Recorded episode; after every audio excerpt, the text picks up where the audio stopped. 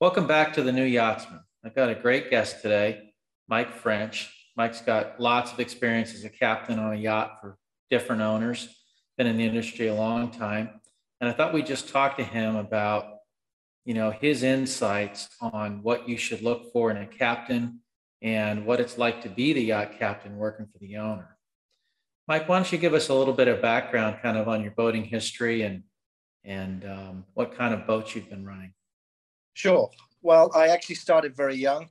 I uh, did uh, an apprenticeship aboard uh, gaff rig sailing vessels. So I learnt, um, I guess nowadays you call it the hard way, uh, before we had electronics and before we had any of the uh, modern facilities you have aboard vessels. Um, and I served as a mate, um, learning how to splice, um, learning how to navigate, uh, and basically learning how to sail and manage a crew. The task was uh, with a sail training school, so that we used to take complete novices who just wanted to get experience of the sea, and we take them around the English Channel back and forth to France. And as long as they got a good French meal, they all seemed pretty happy if they survived. And um, most of the time they did, although I was shipwrecked once during that uh, career. Um, from doing that, I ended up as a small boat captain and passed my yacht master, which then was the main license to operate a vessel. Nowadays, it's uh, considered a 200 ton license. I actually passed that at 18, and that took me into uh, two things training, so teaching other people to sail and uh, navigate, etc., and then uh, racing. So I got into professional racing that whole career led me into another career, believe it or not, in Africa, working as a consultant to the British government, where I designed sails, put them onto artisanal fishing boats in the Red Sea, uh, and tested them against the local um, designs that they were using at the time to see if there were uh, performance gains by using modern and different sail shapes that we might use um, in the West, if you want. Um, and then latterly, as a result of that career getting more and more dangerous, I ended up working for the UN um, in Somalia, Iraq, those sort of places. Um, I then got back into proper yachting, as we call it nowadays, um, became a professional captain uh, and worked aboard yachts for the last 20 years or so as a captain. I understand now you're you're on a fairly large yacht, probably a little larger than our, our new yachtsmen are looking at. But what kind of advice would you give the person looking for the say 50 to 70 foot yacht in hiring a captain and um, what what what criteria would you look for what do you think their background should be and what do you think a new yachtsman really needs to focus on in in their first yacht it's it's i think one of the things that's very very important is that um, in the same way that you might go out and buy a ferrari but not if your plan was to use it to take six kids to school and to do a weekly shopping run. Um, I think all too often mistakes are made when people buy a boat. They buy it for a number of reasons, often not for the reason it's going to be used for.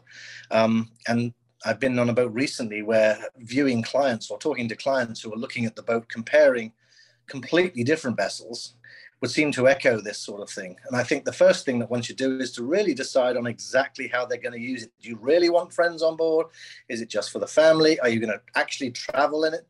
I think some of these things are hard um, to answer for a lot of people who see, you know, some of the marketing, see some of the glamorous side of it, see some of the places they want to go to, but are not really sure how they're going to get there the range, the speed, the performance, the weather. I mean, people do think that they're going to go out and weather gales sometimes um, when they talk about buying new boats, when more often than not, they never see more than 10 or 15 knots of wind. And if they do, they're parked somewhere safe.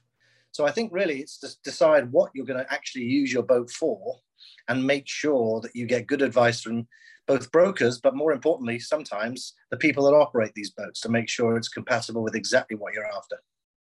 Yeah, I couldn't agree more. I, I see all the time where the very successful executive buys their first yacht thinking that their kids were going to come, when the truth is he's 67 years old, and the first time he's had a week off was 30 years ago.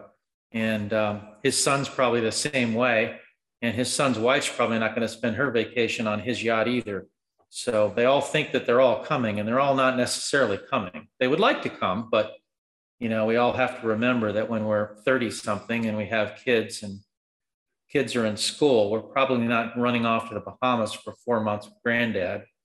And if that's the case, then maybe the yacht needs to be a different size. If it's just two of them or two of them and their brother or two of them and one, one other couple, then, then the yacht for the, the dream family trip that may or may not happen. Um, exactly. I, um, I once trained a fellow, very smart man, the CEO of a very large public business.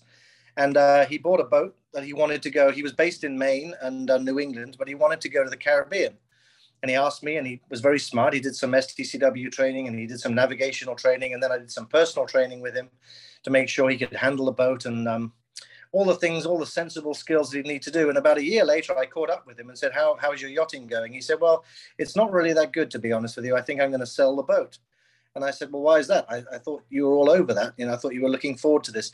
He said, well, it's the family. They don't like the boat. And I said, well, tell me why. And he said, well, we left um, Maine when I collected the boat and we were going to the Caribbean. And after about a week, they just decided they didn't like it. And I said, well, where did you stay? Where did you stop? What did you see?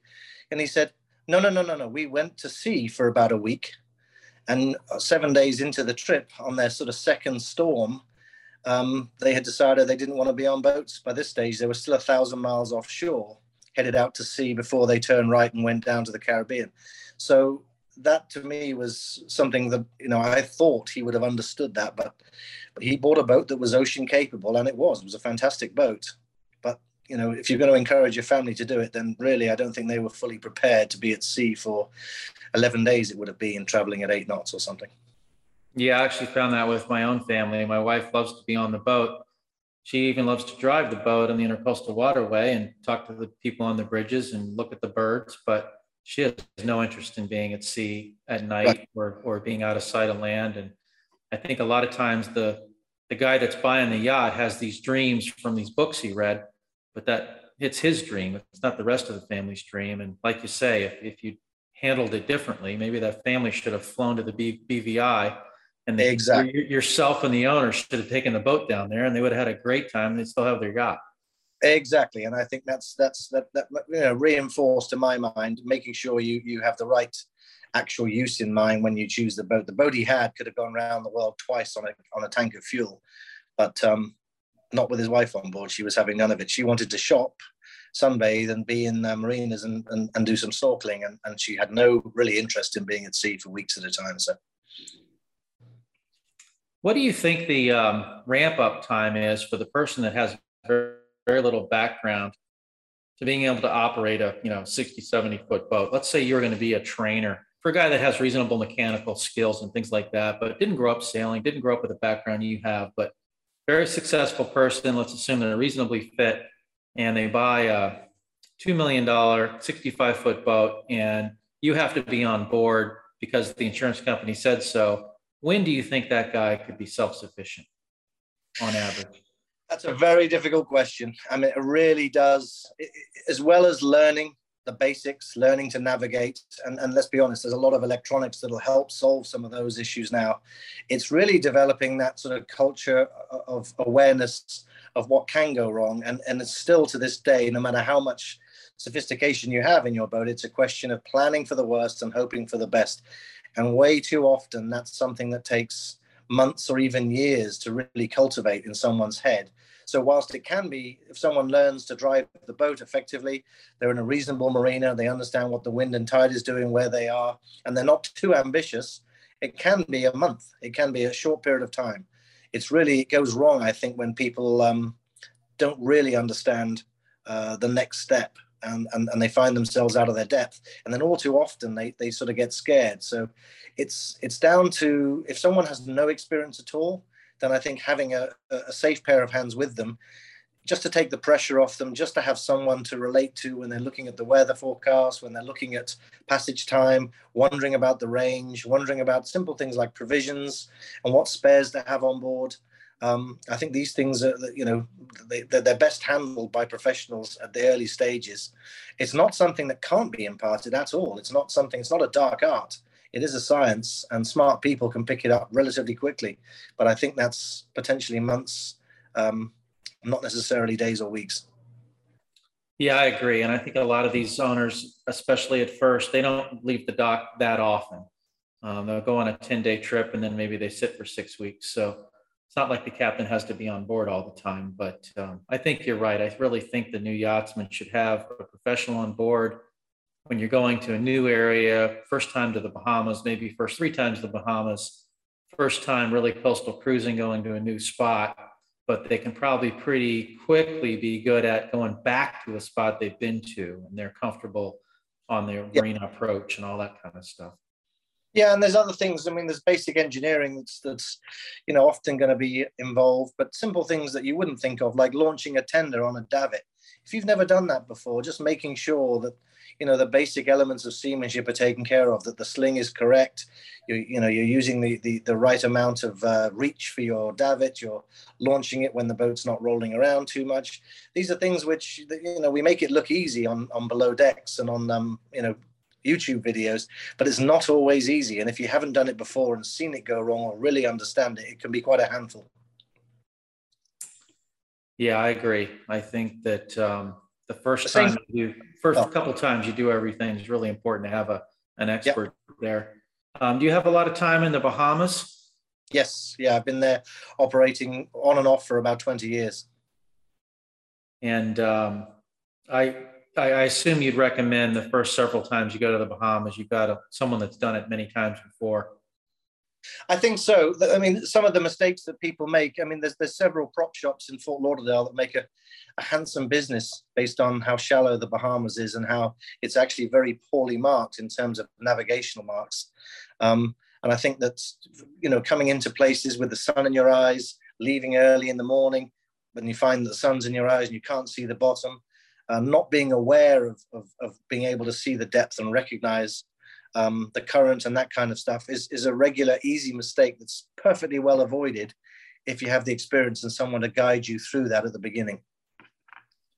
Another thing I see that's difficult for the new yachtsman is the, um, a lot of times people want to think of the boat as an airplane and we're going to leave on Tuesday.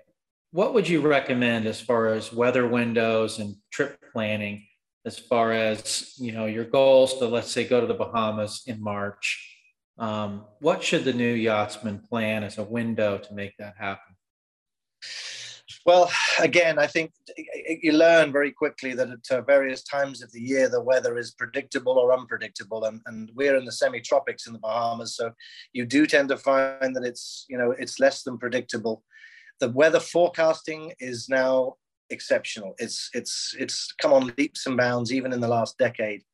So I think that if you get a forecast which is telling you you have a window to go um, within three days, I think you're in good shape. They're very very accurate. The only caveat to that is when these frontal systems come down, and then you literally have to monitor every 12 hours to make sure that front isn't coming a little bit faster than it's supposed to do or a little bit slower because there is a penalty if you get caught at the beginning or the end of it when the winds pick up um, the rain comes in, you lose visibility, and that can happen quite quickly. There's always a window, but um, and, and the window is accurately predictable, but only if you've read the forecast and are staying in tune with it. So I think that that's something that you should enjoy, learn to enjoy, and, and sort of embrace the elements rather than um, treating it as something that uh, that's always getting in your way.